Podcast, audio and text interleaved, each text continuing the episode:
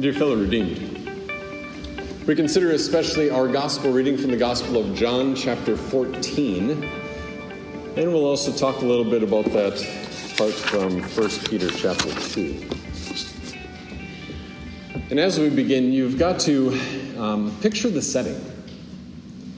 We've been celebrating Easter and the resurrection of Jesus for nearly five weeks now. And at the conclusion of a week of weeks, of seven weeks, that is, then we'll celebrate Pentecost, even the name Pentecost, the 50th day after the Passover. But our reading today takes us back to Maundy, Thursday evening. Maundy, Thursday evening, when Jesus um, and his discussion with his disciples takes up the bulk of the Gospel of John, when Jesus talks with his disciples and his disciples are worried, they're saying, all of a sudden, you know, this is a little bit different, a little bit out of the ordinary, a little bit different from the previous celebrations of the Passover. And he could see the worried looks on their faces. As he looked around, he could sense the emotion in their heart and the wondering in the back of their minds. What does this mean? And what's going to happen now? And so he answers them Do not let your hearts be troubled. Believe in God, believe also in me. In my Father's house are many mansions. And perhaps you are familiar with that. And, um, and a lot of the statements that we have here from John chapter 14 are familiar as um, like touchstone verses in our minds. Verses that we may have heard at a, at a funeral, or verses that are very strong on Jesus as the only way and the truth and the life. But what Jesus is doing with these opening verses, that opening paragraph, verses 1 through 4, is that he is repeating their basic wedding practice. And that sounds a little strange. On this night before he is going to be crucified, that Jesus would repeat the basic Jewish wedding practice, but what he's doing is he's communicating to these believers exactly the single truth that he wants them to know that he who would be going away would return for them. And so the way that their wedding practice worked um, is a little bit different from ours, where the families would get together and, um, and the marriages were often arranged. But also, marriage is the consent of those who are married, so they agreed to be married. And the families would get together and sign the marriage contract or the marriage license, as we call it. And then the the groom to be married, the bridegroom, as he is often referred to in the parables that Jesus talks about this, the bridegroom would go back to his father's house and he would build on another room on his father's house.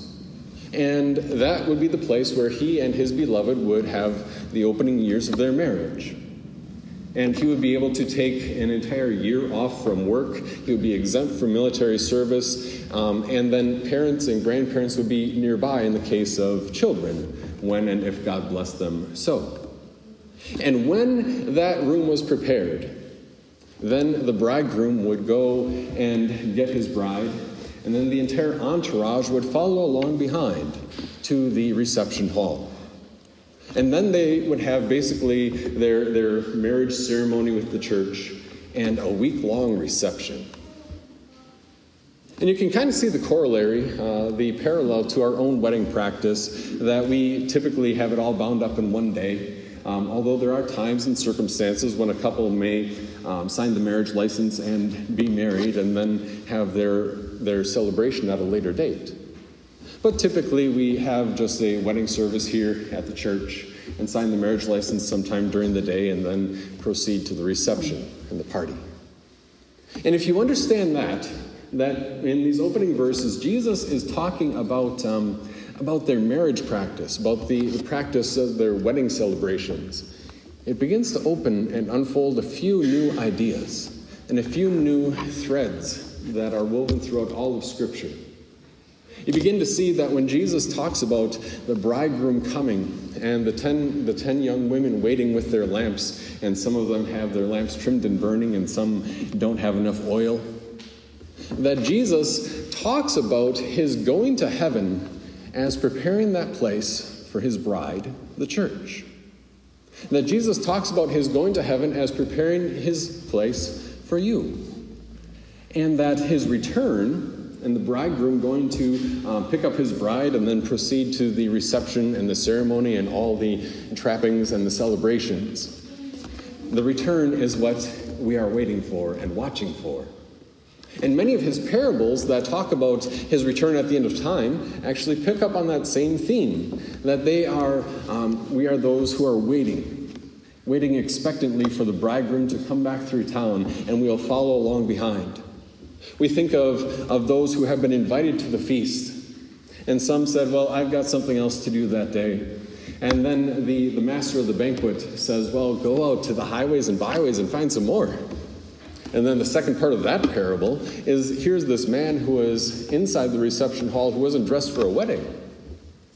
Some of the parallels that we have throughout Scripture begin to become a little bit more clear when we see in these opening verses, verses 1 through 4, that Jesus is talking about his relationship to you. And that began when he brought you to faith. That began um, if you were baptized as a baby there at that baptismal font. That um, even that, that practice that has been common um, at various times and places throughout Christian history of making a baptismal gown for a little baby from the wedding dress of the mother or grandmother or great grandmother, something like that.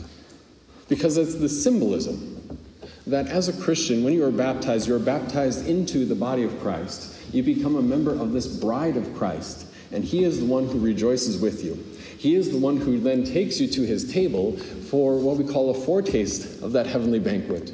He is the one who will welcome you into His heavenly reception hall for all eternity. He is the one who has said that He will be coming back soon.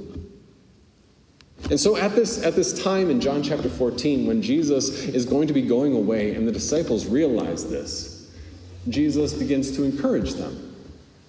Because when he starts out with this, um, this discussion of marriage, what he's really saying is, yes, I am going away, but I will be coming back. And his bride awaits. Look around. His bride awaits that you and I are living in that in between of his going away and his coming back. That you and I, the bride of Christ, are living in this time of our sojourning in this world, as I believe Peter put it. That we live as strangers here in this world, as people whose hearts are devoted to another, as people whose citizenship is in heaven, as people who have been bought by the blood of Jesus and washed and purified, exactly the way that. Um, that Paul describes the bride of Christ in Ephesians chapter 5. But in this in between, in this in between time of Jesus going away and coming back, as we sojourn and as we wait, we live our lives here as strangers. And that's where that other reading from, um, from 1 Peter comes in. Because if you look at the end of 1 Peter, uh, chapter 2, verses 9 and 10, the previous part really talked about the blessing that our Savior promises to those who believe in Him. But then verses 9 and 10 talk specifically about who you are now, who we are now, and that we are demonstrably different. But you are a chosen people, a royal priesthood, a holy nation, a people belonging to God who called you out of darkness to live in His marvelous light. And all these things that He said he had said to his Old Testament people of Israel. Because they were supposed to live as this shining beacon of the faith. They were supposed to live as this radiant nation with one difference that God had said to them that if you keep my law and if you walk in my ways, then you will be my chosen people and holy nation. And you don't see that kind of a conditional statement here at all. Because Jesus has bought his bride with his own blood. Because Jesus has washed you in his waters of holy baptism.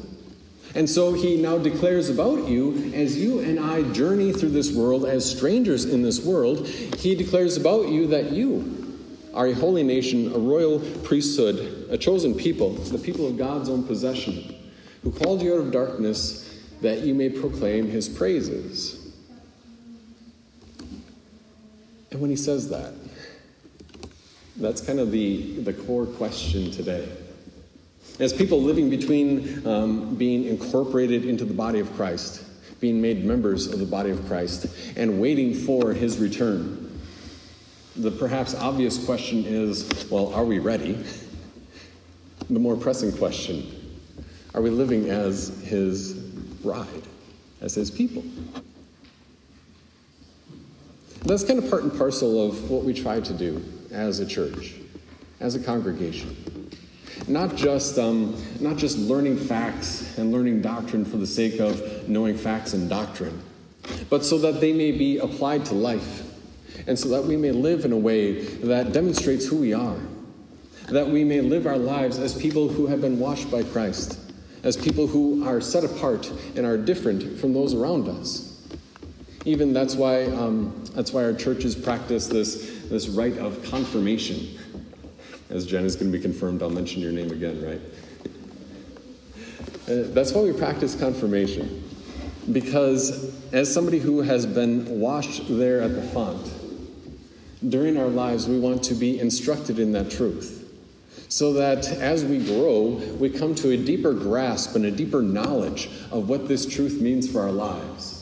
That as we grow and mature throughout the various stages of life, that we don't get caught up by the voices of the world around us or try to find, um, find our purpose and meaning in being something other than the bride of Christ.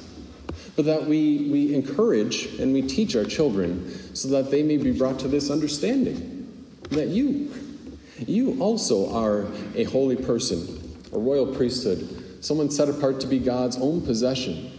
That you also have been washed in the blood of Jesus. That you also, um, as you follow Jesus, this is the, the challenging part. As you follow Jesus, between the time of his first coming and then his second coming, there will be the challenge and the blessing to live as his holy person. There will be the challenge of trying to shine as one of Christ's holy people who makes Christian decisions for Christian reasons. There will be the challenge of following Jesus even if the rest of your friends or even if the rest of your family doesn't. There will be the challenge of saying, I know that following Jesus will mean a cross suffering of some sort, whether it's simply the internal struggle against temptation or the external um, strife of bearing the name of Christ. Thankfully, there hasn't been too much of that overt external persecution, but that's not the case for every Christian at every time and place, and certainly not on the other side of the world. And you see the temptation, right? It would be so much easier to say, well, it's just a matter of holding on to this one simple truth that Jesus is my Savior, and as long as I can kind of keep that to myself, then um, I'll just hold on to it until Jesus returns. But that's not who He created you to be. Which kind of circles us back to John chapter 14. Dear bride of Christ, how are you living? Dear bride of Christ, how are you waiting? And the question that the disciples ask, Lord, what does this all mean? And when will we see you again? That's where it comes to. What does this mean? I believe that Jesus Christ, true God, begotten of the Father from eternity, and also true man, is my Lord. I believe that all the promises that Jesus makes about you and about me in his word are promises that will live through life and into eternity for all eternity. As we see from Scripture, I believe that, that God Himself wants all people to be saved and that He is serious about this. And that He's added certainty to His sacraments. So that you and I can know that our faith isn't something where we just look inside and try to say, Am I a believer or not? We can look outside. Did Jesus wash me there? Did Jesus feed me here? There is external proof that Jesus has made me a member of his body, the bride of Christ. And in a little bit, when we get to the, the confirmation rite, it's a good practice. And you'll listen carefully because the promises there aren't promises that I am going to do it all. The promises are simply Am I going to listen to the voice of my Savior? Do I sincerely intend to remain here? to remain here at the gathering place where, where um, the bride of Christ gathers together, to come and meet my Savior exactly at this foretaste of the heavenly banquet where He has promised to be, to be reminded that my life here is, is not all that there is, and that my life here is something different and set apart from the world around me. Why? Because Jesus is so serious about his, um, his desire to make you his own for all eternity, that Jesus is so serious that he just stacks up the promises and says, Dear Christian, this is who you are. That your life isn't, isn't found in what you have or what you don't have. Your life isn't found in, in your successes or your failures. Your life is hidden with Christ in God. And that the gospel message we proclaim doesn't just follow along after us. I think that's, that's a very common misconception that, that the gospel is just follows along after us, like I'm walking through my life, and then whoops, I stumble, I trip, I sin. Jesus picks me up and dusts me off and says, You're forgiven. As if Jesus is simply picking up the pieces as we walk along. No. The gospel message is something far greater than that, of something that goes before us and after us of something that changes who we are by God's work and in a way that is certain and clear. That the gospel goes before us and says, This is the way. This is the way to heaven. This is the truth that Jesus has taken away your sin, and that in holy baptism, Jesus made you to be different. Different, as in a stranger here. And that the reason that, that Christians would want to avoid sin isn't simply to say, well, because um, that's not what we do. But the reality, the reason why Christians want to avoid sin is that you were created for something different. You were set apart to be holy. Why would we want to go back to those deeds of death? You were created to be holy, and your holiness, your righteousness, depends on the Jesus who washed you and the Jesus who washed you is the one who says to you and to me exactly as he said to his disciples here I'm going away to prepare a place for you. That your bridegroom has already committed himself to you in his pledge of holy baptism. And if I go and prepare a place for you, I will come again and take you to be with me so that you also may know where I am. And there's the promise the promise that he will return to take us with him. And in between, verses 4 and really 6. In between, as we live our lives, as we live as strangers here, what is the way? Continuing to walk in Jesus Christ our Lord. Continuing to walk, um, even as um, our confirmation rite has a promise that I sincerely intend to walk in the way of my Lord Jesus. I sincerely intend to hear his voice so that he will come back for me too.